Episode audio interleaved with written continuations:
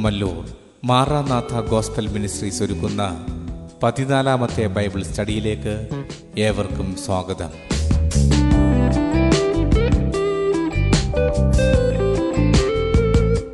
Bible അവലോകനത്തെ ആസ്പദമാക്കി മനുഷ്യന്റെ അവസ്ഥയെക്കുറിച്ചാണ് നിങ്ങൾ കേൾക്കുവാൻ പോകുന്നത്.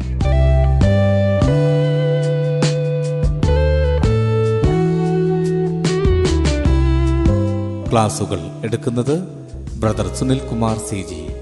അന്വേഷണങ്ങൾക്ക് nine double four seven two zero double six eight zero.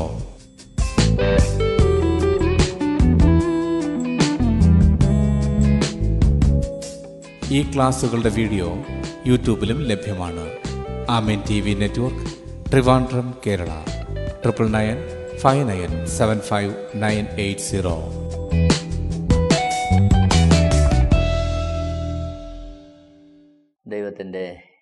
അതിപരിശുദ്ധമായ നാമം വാഴ്ത്തപ്പെടുമാറാകട്ടെ.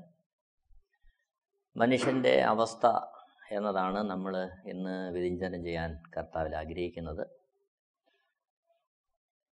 മനുഷ്യന്റെ സൃഷ്ടിയുള്ള ബന്ധത്തിൽ ഉൽപ്പത്തി പുസ്തകം ഒന്നാമത്തെ അധ്യയം ഇരുപത്താറ് മുതൽ ഇരുപത്തെട്ടുള്ള വാക്യങ്ങളിൽ നമ്മൾ കാണുന്നുണ്ട്. ദൈവം ദൈവത്തിന്റെ സ്വരൂപത്തിലും സാദൃശ്യത്തിലുമാണ് മനുഷ്യനെ സൃഷ്ടിച്ചത്. ദൈവത്തിന്റെ തേജസ്സിൽ ദൈവത്തോട് സംസാരിക്കുവാൻ ദൈവത്തെ കേൾക്കുവാൻ ദൈവത്തോട് ഇടപഴകുവാൻ കഴിയുന്ന തരത്തിലായിരുന്നു ദൈവം മനുഷ്യനെ സൃഷ്ടിച്ചത്. ഉൽപ്പത്തി പുസ്തകം രണ്ടാമത്തെ അധ്യായം എന്റെ ഏഴാമത്തെ വാക്യത്തിൽ നമ്മൾ വായിക്കുന്നു യഹോവയായ ദൈവം നിലത്തെ പൊടി കൊണ്ട് മനുഷ്യനെ നിർമ്മിച്ചിട്ട് അവന്റെ മൂക്കിൽ ജീവശ്വാസം ഊതി അവൻ ജീവനുള്ള ദേഹിയായി തീർന്നു. അവിടെ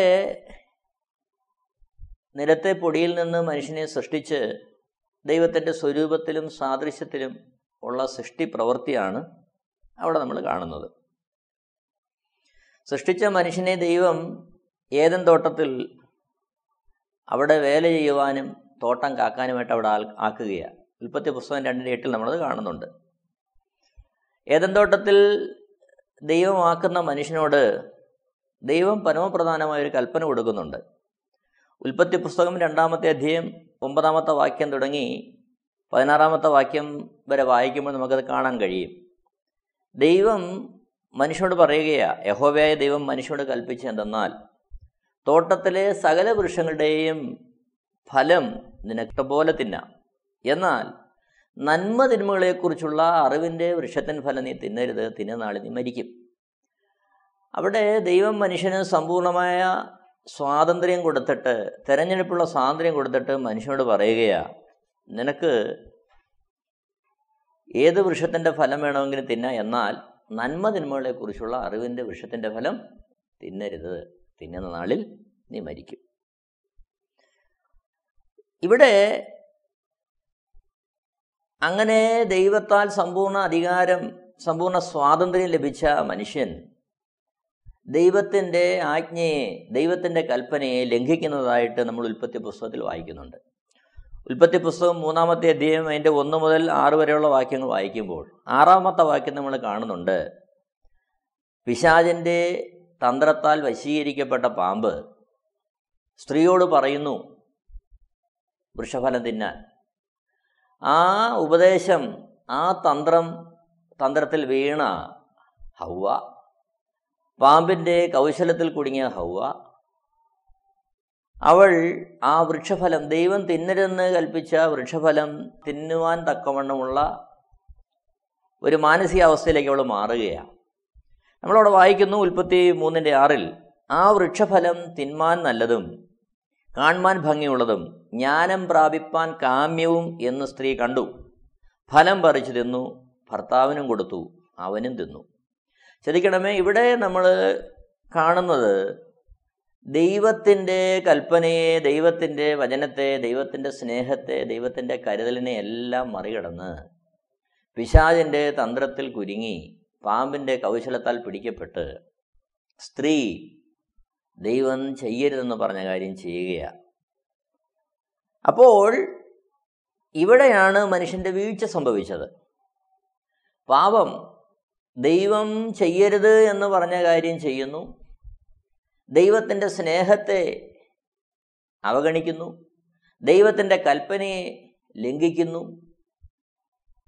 ദൈവം എന്ത് ചെയ്യരുതെന്ന് പറഞ്ഞ കാര്യം ചെയ്യരുതെന്ന് പറഞ്ഞ കാര്യം അത് ദൈവത്തിന്റെ ആ കൽപ്പനയെ മറികടന്ന് ചെയ്യുവാൻ തക്കവണ്ണം അവൾ തുനിയുന്നു. ഇതാണ് പാപം. ദൈവം ചെയ്യരുതെന്ന് പറഞ്ഞ കാര്യം ചെയ്യുന്നതും ദൈവം ചെയ്യണമെന്ന് ആഗ്രഹിക്കുന്ന കാര്യം ചെയ്യാതിരിക്കുന്നതാണ് പാപം. തത്ഫലമായി എന്തു സംഭവിച്ചു? റോമാലേഖനം അഞ്ചാമത്തെ അധ്യയം അതിന്റെ പത്തൊമ്പതാമത്തെ വാക്യത്തിൽ നമ്മൾ വായിക്കുന്നു ഏക മനുഷ്യന്റെ അനുസരണക്കേടിനാൽ അനേകർ പാവികളായി തീർന്നു. അപ്പോൾ ഹവ്വയുടെ ലംഘനം അത് ആദാമിലേക്ക് പകരപ്പെട്ടു. അവൾ ആദാമിനും ആ വൃക്ഷത്തിന്റെ ഫലം കൊടുത്തു. അവനും തിന്നു. ദൈവത്തിന്റെ കൽപ്പന ലംഘിക്കാനിടയായി. തത്ഫലമായി എന്തുണ്ടായി? ഏക മനുഷ്യന്റെ അനുസരണക്കേടിനാൽ അനേകർ പാപികളായി തീർന്നു. റോമാലേഖനം അഞ്ചാമത്തെ അധ്യയം അതിന്റെ പന്ത്രണ്ടാമത്തെ വാക്യത്തിൽ നമ്മളത് കാണുന്നുണ്ട്. ഏക മനുഷ്യനാൽ പാപവും പാപത്താൽ മരണവും ലോകത്തിൽ കടന്നു. ഇങ്ങനെ എല്ലാവരും പാപം ചെയ്യുകയാൽ മരണം സകല മനുഷ്യരിലും പരന്നിരിക്കുന്നു. എന്നെ കേൾക്കുന്ന പ്രിയരെ ശ്രദ്ധിക്കണം. പാപം എന്നത് നാം ചെയ്യുന്ന പ്രവൃത്തി നിമിത്തം നാം എത്തപ്പെടുന്ന ഒരവസ്ഥയല്ല പ്രത്യുത മാനകുലത്തിന്റെ സൃഷ്ടിയിൽ തന്നെ നോക്കുമ്പോൾ ദൈവത്തിന്റെ സ്നേഹത്തിൽ ഊന്നി ദൈവ സാന്നിധ്യത്തിൽ വസിക്കുവാൻ സൃഷ്ടിക്കപ്പെട്ട മനുഷ്യൻ പിശാജിന്റെ തിന്മയിൽ അവൻ പിടിക്കപ്പെട്ട് ദൈവത്തിന്റെ കൽപ്പനയെ അനുസരിക്കായ നിമിത്തം അവൻ പാപത്തിന്റെ അടിമത്തത്തിലേക്ക് വീഴുകയാണ്. അതായത് ദൈവത്തിന്റെ സമ്പൂർണ അധികാരത്തിലായിരിക്കുവാൻ ദൈവം ആഗ്രഹിച്ച മനുഷ്യൻ ദൈവത്തിന്റെ ഇഷ്ടം അറിഞ്ഞ് അത് ചെയ്യുവാൻ വിളിക്കപ്പെട്ട മനുഷ്യൻ ആ അവസ്ഥയിൽ നിന്ന് മാറി അവന്റെ സമ്പൂർണ അധികാരം അധികാരത്തെ പിശാജിന് അടിയറവ് വയ്ക്ക നിമിത്തം അവൻ എന്ത് ചെയ്യുകയാണ് പിശാജിന്റെ നിയന്ത്രണത്തിലേക്ക് അവൻ മാറുകയാണ് പിശാജ് അവനെ അവനെ കീഴ്പ്പെടുത്തുകയാണ് നമുക്കറിയാം ഏതെങ്കിലും ഒരു കാര്യത്തിൽ ഇതേപോലെ ചില കാര്യങ്ങൾ കൊടുത്ത് ഏതെങ്കിലുമൊക്കെ കൈ എന്തെങ്കിലും ചില പ്രതിഫലങ്ങൾ കൊടുത്ത് ചില കാര്യങ്ങളിൽ ചിലരെ നയിക്കുമ്പോൾ അതൊരു ബാധ്യതയായി മാറിയിട്ട് പിന്നെ അവരുടെ മുമ്പോട്ടുള്ള എല്ലാ ജീവിതത്തെയും അവർ നിയന്ത്രിക്കുന്നത് പോലെ ഇവിടെ എന്ത് സംഭവിച്ചു? ദൈവത്തിന്റെ ആ കൽപ്പനയെ ലംഘിക്കുവാൻ തക്കവണ്ണം മനുഷ്യനായി തീർന്നപ്പോൾ അവനെ പിശാജ് സമ്പൂർണമായി അവനെ ഭരിക്കുവാൻ തുടങ്ങി. മനുഷ്യൻ പാപത്തിന്റെ അടിമത്തത്തിലായി. ഇവിടെ ജാതി മത വർഗ വർണ വ്യത്യാസം ഒന്നുമില്ല. എല്ലാവരും എന്ത് ചെയ്തു? ആദാമിന്റെ സന്തതിയായി മനുഷ്യൻ ജനിക്കുന്ന നിമിത്തം എല്ലാ മനുഷ്യരും ആദാമിന്റെ സന്തതിയാകൊണ്ട് സകല മനുഷ്യർ എന്തായി? പാപത്തിന്റെ അടിമത്വത്തിലായി റോമാലേഖനം മൂന്നാമത്തെ അധ്യായന്റെ ഇരുപത്തിമൂന്നാമത്തെ വാക്യത്തിൽ നമ്മളിങ്ങനെ വായിക്കുന്നുണ്ട് ഒരു വ്യത്യാസവുമില്ല. എല്ലാവരും പാപം ചെയ്ത് ദൈവ തേജസ് ഇല്ലാത്തവരായി തീർന്നു. അപ്പോൾ ഒന്നാമത്തെ മനുഷ്യൻ പാപം ചെയ്തപ്പോൾ അവനിൽ നിന്ന് അവൻ അനുസരണക്കേട് കാണിച്ചപ്പോൾ അവനിൽ നിന്ന് ദൈവ തേജസ് നഷ്ടപ്പെട്ടു. അവൻ അവന്റെ അവസ്ഥയ്ക്ക് മാറ്റം വന്നു. ദേഹത്തിന്റെ അവസ്ഥയ്ക്ക് മാറ്റം വന്നു ദേഹിയുടെ അവസ്ഥയ്ക്ക് മാറ്റം വന്നു അവന്റെ ആത്മാവിന്റെ അവസ്ഥയ്ക്ക് മാറ്റം വന്നു. നോക്കണം ഇവിടെ നമ്മൾ കാണുന്നൊരു കാര്യമുണ്ട്. ദൈവം ചെയ്യരുത് എന്ന് പറഞ്ഞ കാര്യം ചെയ്തപ്പോൾ അവന് തേജസ് നഷ്ടപ്പെട്ടു എന്നുള്ളതിനൊപ്പം ഉൽപ്പത്തി പുസ്തകം മൂന്നിന്റെ ഏഴ് നമ്മൾ വായിക്കുന്നുണ്ട് ഉടനെ ഇരുവരുടെയും കണ്ണു തുറന്ന് തങ്ങൾ നഗ്നരെന്നറിഞ്ഞു.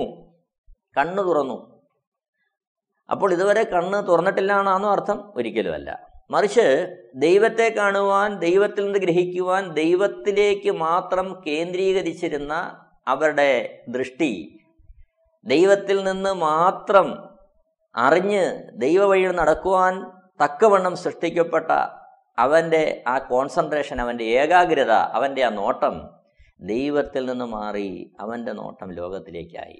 പാപത്താൽ പിടിക്കപ്പെട്ട മനുഷ്യന്റെ ശ്രദ്ധ ലോകത്തിലേക്ക് തിരിഞ്ഞു ദൈവത്തിൽ നിന്ന് മാറി ലോകത്തിലേക്ക് തിരിഞ്ഞു. അപ്പോൾ ഇവിടെ പാപത്താൽ മനുഷ്യന്റെ ആത്മാവിന് മാറ്റം വന്നു അവന്റെ ദേഹിക്ക് മനസ്സിന് മാറ്റം വന്നു അവന്റെ ദേഹത്തിന് മാറ്റം വന്നു. മൂന്ന് അവസ്ഥകൾക്കും വ്യത്യാസമുണ്ടായി. ആത്മീയ മരണം സംഭവിച്ചു.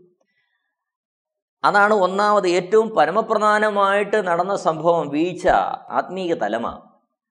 മനുഷ്യൻ ആത്മീയമായ മരണം സംഭവിച്ചു. തിന്നുന്ന നാളിൽ നീ മരിക്കുമെന്ന് പറഞ്ഞു. എന്ത് മരണമാണ് നടന്നത്? അവനിൽ ആത്മീയ മരണം നടന്നു. മരണത്തിൽ സംഭവിക്കുന്ന എന്താ? വേർപാടാ സംഭവിക്കുന്നത്. പ്രധാനമായിട്ടും ഒരു വ്യക്തി മരിച്ചു എന്ന് പറയുമ്പോൾ ഇപ്പോൾ ഞാൻ തന്നെ മരിച്ചാൽ മറ്റുള്ളവർ പറയും അദ്ദേഹം മരിച്ചുപോയി. മരിച്ചു പോയി എന്ന് പറയുമ്പോൾ ഈ ശരീരം ഇവിടെ ഉണ്ട്. അപ്പോൾ ഇതിനകത്തുള്ള ആ അന്തസത്ത ജീവൻ ഈ ശരീരത്തെ വിട്ടുപോയി. അതായത് പിന്നെ മറ്റുള്ളവരുമായിട്ട് സംഭാഷിക്കുവാനോ ഇടപെടുവാനോ കഴിയാത്ത തരത്തിൽ വേർപാടിലേക്ക് പോവുകയാണ്. അപ്പോൾ ദൈവവുമായിട്ട് ആത്മീയ മരണം മനുഷ്യന് സംഭവിച്ചപ്പോൾ ആത്മാവായ ദൈവത്തെ കേൾക്കുവാനോ കാണുവാനോ അറിയുവാനോ ആത്മാവായ ദൈവത്തോട് നിരന്തരം ഇടപെടുവാനോ കഴിയാത്ത തരത്തിലുള്ള ഒരു വേർപാട് മനുഷ്യന്റെ ജീവിതത്തിൽ സംഭവിച്ചു. മനുഷ്യൻ ആത്മീയ മരണത്തിൽ അവൻ വീഴുവാനിടയായി തീർന്നു. നോക്കണം ഒന്ന് പൊരിന്തിയർ രണ്ടാമത്തെ അധ്യയം. അതിന്റെ പതിനാലാമത്തെ വാക്യത്തെ നമ്മൾ വായിക്കുന്നുണ്ട്. പ്രാകൃത മനുഷ്യൻ ദൈവാത്മാവിന്റെ ഉപദേശം കൈക്കൊള്ളുന്നില്ല. പ്രാകൃത മനുഷ്യൻ. ദൈവാത്മാവിനെ കേൾക്കുവാനോ ദൈവാത്മാവിന്റെ ഉപദേശം കൈക്കൊള്ളുവാനോ കഴിയാത്ത മാനസിക അവസ്ഥയെ മാനുഷിക അവസ്ഥയെ പ്രാകൃതം എന്നാണ് വിശുദ്ധ വേദോസ്തവം പറയുന്നത്. പ്രാകൃതം എന്ന് പറയുമ്പോൾ നമ്മൾ വിചാരിക്കും കുളിക്കാതെയും നനയ്ക്കാതെയും വൃത്തിയാകാതെയൊക്കെ നടക്കുന്ന മനുഷ്യരാണെന്ന് എന്നാൽ വിശുദ്ധ വേദപുസ്തകം പറയുന്നു ദൈവത്തിന്റെ ശബ്ദം കേൾക്കുവാൻ കഴിയാതെ ദൈവത്തെ അനുസരിക്കാൻ കഴിയാതെ ആയിത്തീരുന്ന മനുഷ്യന്റെ അവസ്ഥയാണ് പ്രാകൃതമായ അവസ്ഥ. അതോടൊപ്പം മനുഷ്യന്റെ മനസാക്ഷി അത് വഷളായിത്തീരുന്നു. എബ്രാഹിം ലേഖനം പത്തിന്റെ ഇരുപത്തിരണ്ട് നമ്മൾ കാണുന്നുണ്ട് നാം ദുർമനസാക്ഷി നീങ്ങുമാറ്. അപ്പോൾ ദൈവത്തിൽ നിന്ന് അകരുമ്പോൾ ആത്മീയ മരണം സംഭവിക്കുമ്പോൾ മനുഷ്യനുണ്ടാകുന്ന അവസ്ഥ അവന്റെ മനസാക്ഷി വഷളായിത്തീരുന്നു. അത് തന്നെ നമ്മൾ കാണുന്നുണ്ട് ഒന്ന് തിമോത്തിയോസ് ഒന്നാം അധ്യായത്തിൽ നീ വിശ്വാസവും നല്ല മനസാക്ഷിയുള്ളവനായി അപ്പോൾ മനുഷ്യന്റെ മനസാക്ഷിക്ക് കോട്ടം സംഭവിക്കുന്നു. ആത്മീയമായ മരണം സംഭവിക്കുമ്പോൾ ആത്മാവിനാൽ നിയന്ത്രിക്കപ്പെടേണ്ട. ആത്മാവിനാൽ സജീവമാകേണ്ടുന്ന മനസാക്ഷി മലിനമായി തീരുന്നു അതുകൊണ്ട് എന്ത് സംഭവിക്കുന്നു? അതാണ് ഇന്ന് ലോകം കാണുന്ന എല്ലാ വിഷയത്തിന്റെയും അടിസ്ഥാന കാരണം. മനുഷ്യന് ആത്മാവുണ്ട്. എന്നാൽ ആ മനുഷ്യാത്മാവ് പൂരിതമായിരിക്കേണ്ടത് ദൈവത്തിന്റെ ആത്മാവിനാലാണ്. അങ്ങനെയായിരുന്നു മനുഷ്യന്റെ സൃഷ്ടി. എന്നാൽ അങ്ങനെ ദൈവാത്മാവിനാൽ പൂരിതമായിരിക്കേണ്ടുന്ന ആത്മാവിന്റെ അവസ്ഥയെ ശോഷിപ്പിക്കുവാൻ തക്കവണ്ണം ദൈവത്തിന്റെ ആത്മാവ് അവനിൽ നഷ്ടമായി പാപത്താൽ. അങ്ങനെ പാപത്താൽ ദൈവത്തിന്റെ ആത്മാവിന്റെ സജീവ സാന്നിധ്യം മനുഷ്യന് മാറിയപ്പോൾ ആത്മാവിന്റെ ഉപദേശം മനുഷ്യന്റെ ആത്മാവ് സജീവമല്ലാതെ വന്നു. അങ്ങനെ സജീവമല്ലാതെ വന്നപ്പോൾ എന്ത് സംഭവിച്ചു? മനസാക്ഷിയുടെ ഉപദേശങ്ങളെ അനുസരിക്കുവാൻ തക്കവണ്ണം ശരീരത്തിന് കഴിയാതെ വന്നു. കാരണം മനസ്സ് ലോകത്താൽ നിയന്ത്രിക്കപ്പെടാൻ തുടങ്ങി. ദൈവം യഥാർത്ഥത്തിൽ മനുഷ്യനെ സൃഷ്ടിക്കുമ്പോൾ ദൈവം ആഗ്രഹിച്ചിരുന്ന ദൈവം സൃഷ്ടിച്ചിരുന്ന മനുഷ്യന്റെ ഘടന ദൈവത്തിന്റെ ആത്മാവിനാൽ പൂരിതമായ മനുഷ്യാത്മാവ് ആ മനുഷ്യാത്മാവിനാൽ മനസ്സിനെ അടക്കി ശരീരത്തെ ആത്മാവിന്റെ നിയന്ത്രണത്തിൽ കൊണ്ടുവരിക മനസാക്ഷിയുടെ നിയന്ത്രണത്തിൽ കൊണ്ടുവരിക. എന്നാൽ പാപം മൂലം എന്തുണ്ടായി? ദൈവത്തിന്റെ സജീവ സാന്നിധ്യം മനുഷ്യനിൽ നഷ്ടമായി. അപ്പോൾ ആത്മാവ് ദുർബലമായി. ആത്മാവ് ദുർബലമായപ്പോൾ മനസാക്ഷി മനസ്സിനെ കീഴ്പ്പെടുത്തുവാൻ തക്കവണ്ണം സജീവമല്ലാതായി തീർന്നു. ആ വേളയിൽ എന്തു സംഭവിച്ചു? ലോകം മനസ്സിനെ കീഴ്പ്പെടുത്താൻ തുടങ്ങി.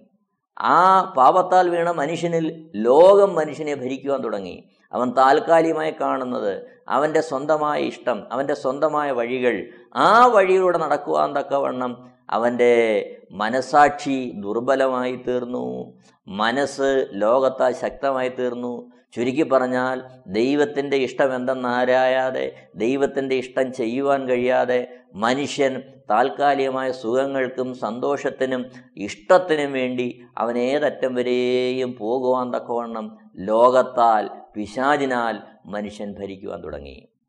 ഇതേതെങ്കിലും ഒരു ഒരു വ്യക്തിയുടെ വിഷയമല്ല. ആദാമിന്റെ സന്തതിയായി ഭൂമിയിൽ ജനിക്കപ്പെട്ട ഏതൊരു മനുഷ്യന്റെയും അവസ്ഥ ഇതാണ്.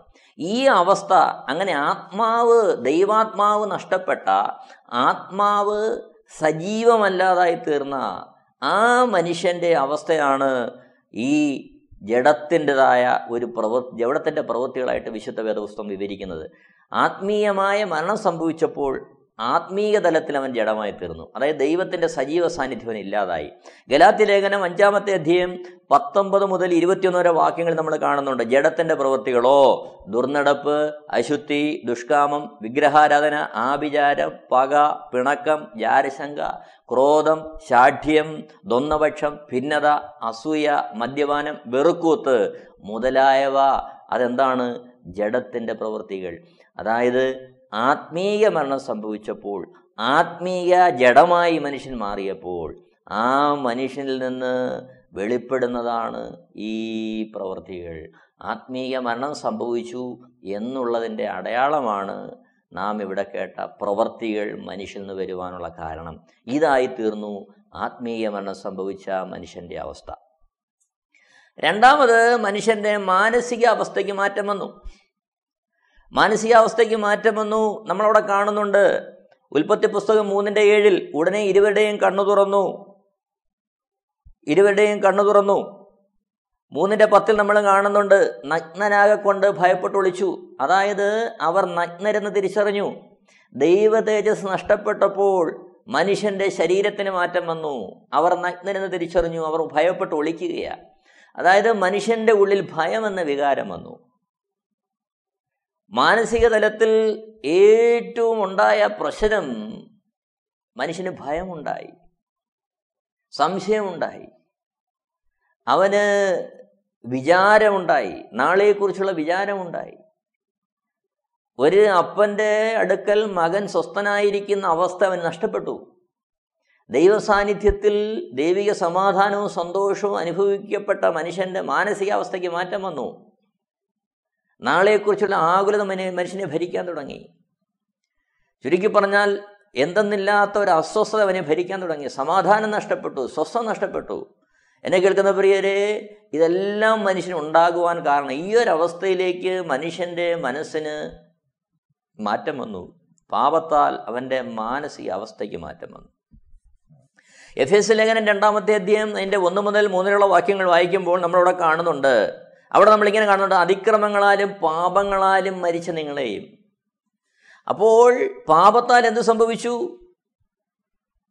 നമ്മൾ മരിച്ചു. അതിക്രമങ്ങളാലും പാപങ്ങളാലും മരിച്ചു. അപ്പോൾ ഇപ്പോഴുള്ള ആദാമിന്റെ ലംഘനം മൂലം മാനകുലം പാപത്തിന്റെ അടിമത്തത്തിലായി തീർന്നപ്പോൾ ഇന്നുള്ള മനുഷ്യന്റെ അവസ്ഥ അവൻ മരിച്ച അവസ്ഥയിലാണ്.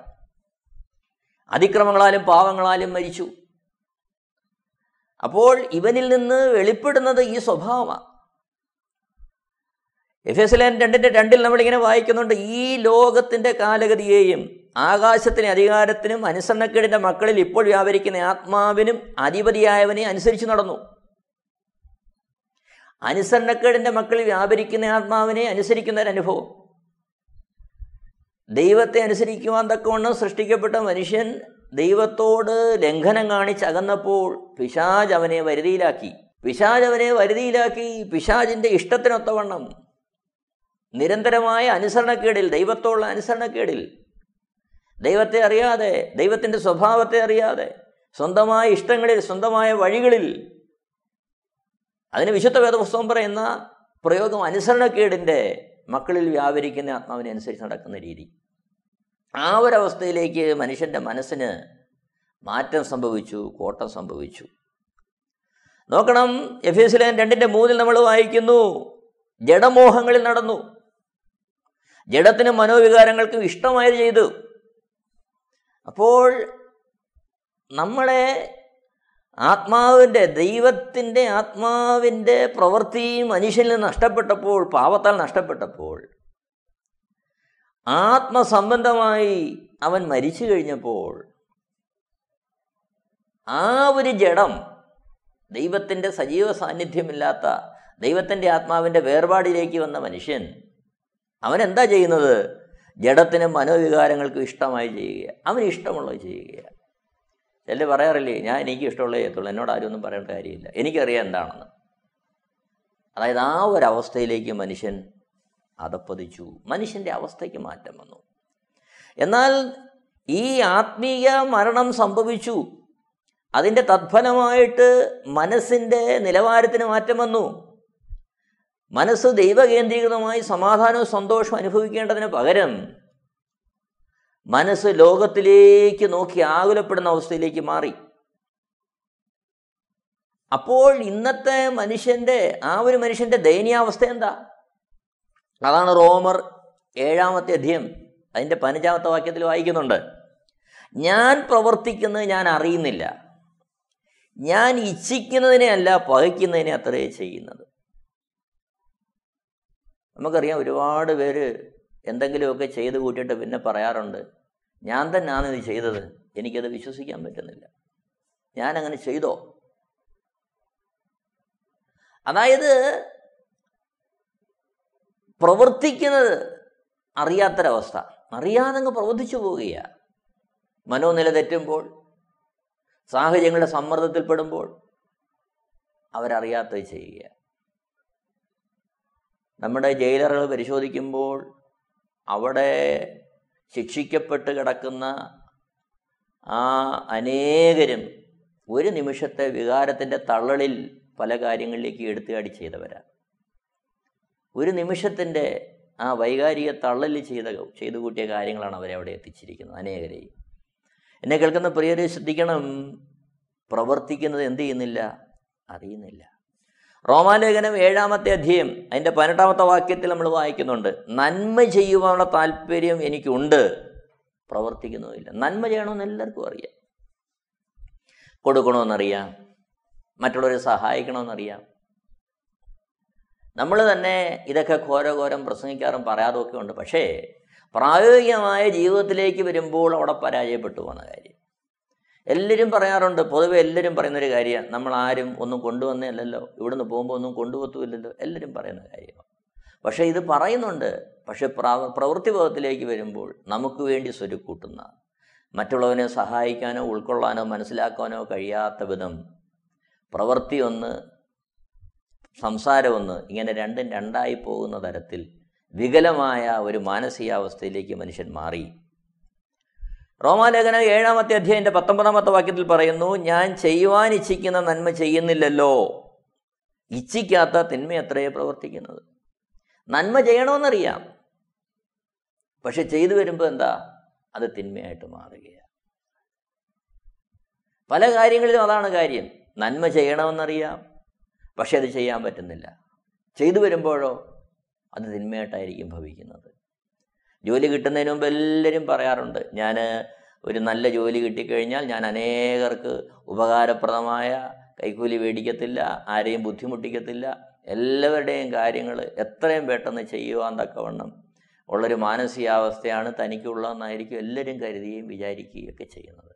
എന്നാൽ നല്ലൊരു ജോലി കിട്ടിക്കഴിയുമ്പോൾ അറിയാം കാലം കഴിയുമ്പോഴത്തേക്ക് അവന്റെ രീതിക്ക് മാറ്റം വരും. അവന്റെ അവസ്ഥയ്ക്ക് മാറ്റം വരും. അവന്റെ മാനസികാവസ്ഥയ്ക്ക് മാറ്റം വരും. നേരത്തെ എടുത്ത തീരുമാനം എല്ലാം മറന്നുപോകും. ഇവനറിയാം ചെയ്യേണ്ടുന്നത് നല്ല കാര്യമാണെന്നും മറ്റുള്ളവരെ ദ്രോഹിക്കരുതെന്നും മറ്റുള്ളവർക്ക് ഇഷ്ടവും അവർക്ക് പ്രയോജനകരമായ കാര്യങ്ങളാണ് ചെയ്യേണ്ടതെന്നൊക്കെ അറിയാം. പക്ഷേ പ്രവൃത്തി പദത്തിലേക്ക് വരുമ്പോൾ ഇതൊന്നും ചെയ്യാതെ അവന്റെ ആ ഇഷ്ടങ്ങളെല്ലാം മറികടന്ന് അവനെ മറ്റൊരു ശക്തി നിയന്ത്രിക്കുന്ന തരത്തിൽ മാറുകയാണ്. മനുഷ്യന്റെ ആ മനസ്സിന്റെ അവസ്ഥയ്ക്ക് മനസ്സിന്റെ അവന് നല്ല കാര്യങ്ങൾ അറിയാം പക്ഷെ ചെയ്യാൻ കഴിയാത്ത അവസ്ഥ. റോമാലേഖനം ഏഴാമത്തെ അധ്യായം നിന്റെ ഇരുപത്തൊന്നാമത്തെ വാക്യം നമ്മൾ വായിക്കുന്നു. അങ്ങനെ നന്മ ചെയ്യുവാൻ ഇച്ഛിക്കുന്ന ഞാൻ തിന്മ എന്റെ പക്കൽ ഉണ്ടെന്നൊരു പ്രമാണം കാണുന്നു.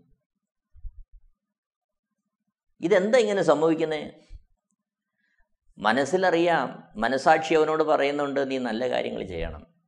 എന്നാൽ അത് ചെയ്യുവാൻ കഴിയാതെ വണ്ണം അവന്റെ മനസ്സ് കലുഷിതമായിപ്പോയി ദൈവ കേന്ദ്രീകൃതമായി ചിന്തിക്കേണ്ടുന്ന മനസ്സ് ആ മനസ്സ് ലോകത്തിലേക്ക് വഴുതിപ്പോയി. അത് ചെയ്യാൻ കഴിയാതെ അവൻ ദയനീയമായി പരാജയപ്പെടുന്ന അവസ്ഥ നമ്മൾ കാണുന്നു. ഇതിന്റെ കാര്യം എന്താണെന്നറിയാമോ? റോമാലേഖനം ആറിന്റെ പന്ത്രണ്ടിൽ വായിക്കുന്നുണ്ട്. പാപം നിങ്ങളുടെ മർത്തി ശരീരത്തെ അതിന്റെ മോഹങ്ങളെ അനുസരിക്കുമാർ ഇനി വാഴരുത്. വിശ്വാസികളായവരോട് പറയുന്നതാണ് ഇവിടെ നമുക്കൊരു സന്ദേശം നമുക്ക് മനസ്സിലാക്കാൻ കഴിയുന്നുണ്ട്. മോഹം എന്ത് ചെയ്യുക? നമ്മളെ പാപം വാഴുകയാണ് മർത്തി ശരീരത്തിൽ. എങ്ങനെ? മോഹങ്ങളെ അനുസരിക്കുമാർ ലോകത്തിൽ നിന്ന് മനുഷ്യലേക്ക് ആ പ്രവേശിക്കുന്ന മോഹങ്ങളെ അനുസരിക്കുമാറ് പാപം മനുഷ്യനെ എന്ത് ചെയ്യുന്നു? മർത്യ ശരീരത്തെ അതിനു വേണ്ടി കീഴ്പ്പെടുത്തി കളയുന്നൊരവസ്ഥ നമ്മൾ കാണുന്നുണ്ട്. നോക്കണം. റോമർ ആറിന്റെ പതിനാറ് വായിക്കുന്നു പാപത്തിന്റെ ദാസന്മാർ. ആറിന്റെ പതിനേഴ് വായിക്കുന്നു പാപത്തിന്റെ ദാസന്മാർ. മനുഷ്യനെ പാപം എന്ത് ചെയ്തു കഴിഞ്ഞു? അവന്റെ ദാസനാക്കി കഴിഞ്ഞു. അവന്റെ മാനസികാവസ്ഥയ്ക്ക് മാറ്റം വന്നു. നന്മ എന്താണെന്ന് അറിഞ്ഞിട്ട് ചെയ്യാൻ കഴിയാത്ത അവസ്ഥ. മൂന്നാമത്തെ അവസ്ഥ നമ്മൾ കാണുന്നത് ശരീരത്തിന്റെ അവസ്ഥയാണ് റോമാലേഖനം മൂന്നിന്റെ ഇരുപത്തിമൂന്നിൽ വായിക്കുന്നുണ്ട്. ഒരു വ്യത്യാസമില്ല എല്ലാവരും പാപം ചെയ്ത് ദൈവതേജസ് ഇല്ലാത്തവരായി തീർന്നു. അതായത് ദൈവ തേജസ്സിൽ സൃഷ്ടിക്കപ്പെട്ട മനുഷ്യന്റെ ദൈവ തേജസ് നഷ്ടപ്പെട്ടു. മരണമില്ലാത്ത മനുഷ്യൻ. എന്നാൽ തേജസ് നഷ്ടപ്പെട്ട മനുഷ്യന് ശാരീരിക മരണം ഉണ്ടായി അതും പോരാ ഇനി അവന്റെ ജീവന് ഒരു മരണം ഉണ്ടാകാൻ തക്കോണം കാര്യങ്ങൾ മുമ്പിൽ ശേഷിക്കുകയാണ് ആ ഒരവസ്ഥയിലേക്കൊരു മാറ്റം നമ്മളവിടെ കാണുന്നുണ്ട്.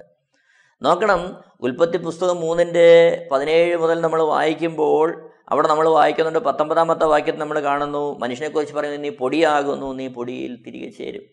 ഇതാണ് ശാരീരികമായ മരണം. എന്നാൽ ഈ ശാരീരിക മരണത്തിനപ്പുറമായിട്ട് മനുഷ്യന്റെ മനസ്സിനെ മനുഷ്യന്റെ ജീവന് ശാശ്വതമായ ഒരു മരണം അത് മുന്നിലുണ്ട് ഈ പാപത്തിന്റെ വഴിയിൽ പോയാൽ. എന്നാൽ യേശുക്രിസ്തുവിലൂടെ ഒരുക്കുന്ന രക്ഷ ഈ ജീവന്റെ രക്ഷയാണ് അതുകൊണ്ടാണ് യേശുക്രിസ്തു മത്തായ സുവിശേഷം പതിനാറാമത്തെ അധ്യത്തിൽ കർത്താവ് ചോദിക്കുന്നത് ഒരു മനുഷ്യൻ സർവലോകം നേടിയാലും തന്റെ ആത്മാവിനെ നഷ്ടമാക്കിയാൽ അവനെന്ത് പ്രയോജനം? നോക്കണം. അപ്പോൾ ശരീരം അത് മരണത്തിലേക്ക് നീക്കപ്പെടുകയാണ് ഒന്ന് കുരിന്തർ പതിനഞ്ചിന്റെ നാൽപ്പത്തിരണ്ട് നമ്മൾ വായിക്കുന്നുണ്ട് ശരീരം എങ്ങനെയുള്ളതായി തീർന്നു ദ്രവത്വമുള്ളതായി അപമാനമുള്ളതായി ബലഹീനത ഉള്ളതായി പ്രാകൃതമായി മർത്യമായി തേജസ്സില്ലാത്തതായി. ഒന്ന് പത്രോസ് ഒന്നിന്റെ അഞ്ച് നമ്മൾ കാണുന്നു ക്ഷയവും മാലിന്യവും വാട്ടവും ഒക്കെ ഈ മനുഷ്യന്റെ ശരീരത്തിന് ഉണ്ടാകുവാൻ തക്കനിടയായി തീർന്നു. ഇതെങ്ങനെയാണ് സംഭവിച്ചേ? പാപത്താൽ സംഭവിച്ചു. ഇതാണ് ഇന്ന് മനുഷ്യന്റെ യഥാർത്ഥ അവസ്ഥ. ആരുമായിക്കൊള്ളട്ടെ ഏത് രാജ്യത്തുള്ളവനായാലും ഏത് ജാതിയിലോ മതത്തിലോ വർഗത്തിലോ ഏത് സ്ഥാനത്തിരിക്കുന്നവനായിരുന്നാലും അടിസ്ഥാനപരമായിട്ട് വിശുദ്ധ വേദപുസ്തകം പറയുന്നു മനുഷ്യൻ പാപത്തിന്റെ അടിമസ്തത്വത്തിലായി അവന്റെ ആത്മാവ് മനുഷ്യാത്മാവ് ദുർബലമായി തീർന്നു. മനസ്സ് ലോകത്താൽ നിയന്ത്രിക്കപ്പെടാൻ തുടങ്ങി. ശരീരം മരണത്തിന് വിധേയപ്പെടുന്നു. എന്നാൽ ഇവിടെയാണ് യേശുക്രിസ്തുവിന്റെ രക്ഷയുടെ മഹത്വം നമ്മൾ കാണുന്നത്. അതുകൊണ്ട് പ്രിയരെ അടിസ്ഥാന വിഷയം എന്താണെന്ന് അറിയാമോ റോമർ അഞ്ചിന്റെ പന്ത്രണ്ട്. ഏക മനുഷ്യനാൽ പാപവും പാപത്താൽ മരണവും ലോകത്തിൽ കടന്നു. ഇങ്ങനെ എല്ലാവരും പാപം ചെയ്യുകയാൽ സകല മനുഷ്യരിലും പാപം പരന്നിരിക്കുകയാണ്. അതായത് ഇന്ന് പാപമാണ് മനുഷ്യനെ നിയന്ത്രിക്കുന്നത്. ഇതാണ് ഒരു മനുഷ്യന്റെ അവസ്ഥ. ഈ അവസ്ഥയ്ക്ക് മാറ്റം വരുത്തി അവനെ ദൈവകേന്ദ്രീയമായ ഒരു ജീവിതത്തിലേക്ക് അവനെ നയിക്കുവാനാണ് വിശുദ്ധ വേദപുസ്തകത്തിന്റെ ആഹ്വാനം. അതുകൊണ്ട് നമ്മുടെ അവസ്ഥയെ നമുക്കൊന്ന് ശോധന ചെയ്ത് ദൈവവഴിയിലേക്ക് തിരിയുവാൻ നമുക്ക് നമ്മളെ തന്നെ സമർപ്പിക്കാം. ദൈവനാമത്ത് എടുക്കട്ടെ. എല്ലാവരെയും ദൈവം അനുഗ്രഹിക്കുമാറാകട്ടെ. Amen T V network Christian internet channel സുവിശേഷീകരണത്തിന്റെ വ്യത്യസ്ത മുഖം തേടിയുള്ള യാത്ര YouTube and Facebook Amen T V network Trivandrum Kerala. ഞങ്ങളുടെ വിലാസം Maranatha gospel ministries Marankuzhi Kummalloor P O Kollam. ആറ് ഒൻപത് ഒന്ന് അഞ്ച് ഏഴ് മൂന്ന്. അന്വേഷണങ്ങൾക്ക് nine double four seven two zero double six eight zero.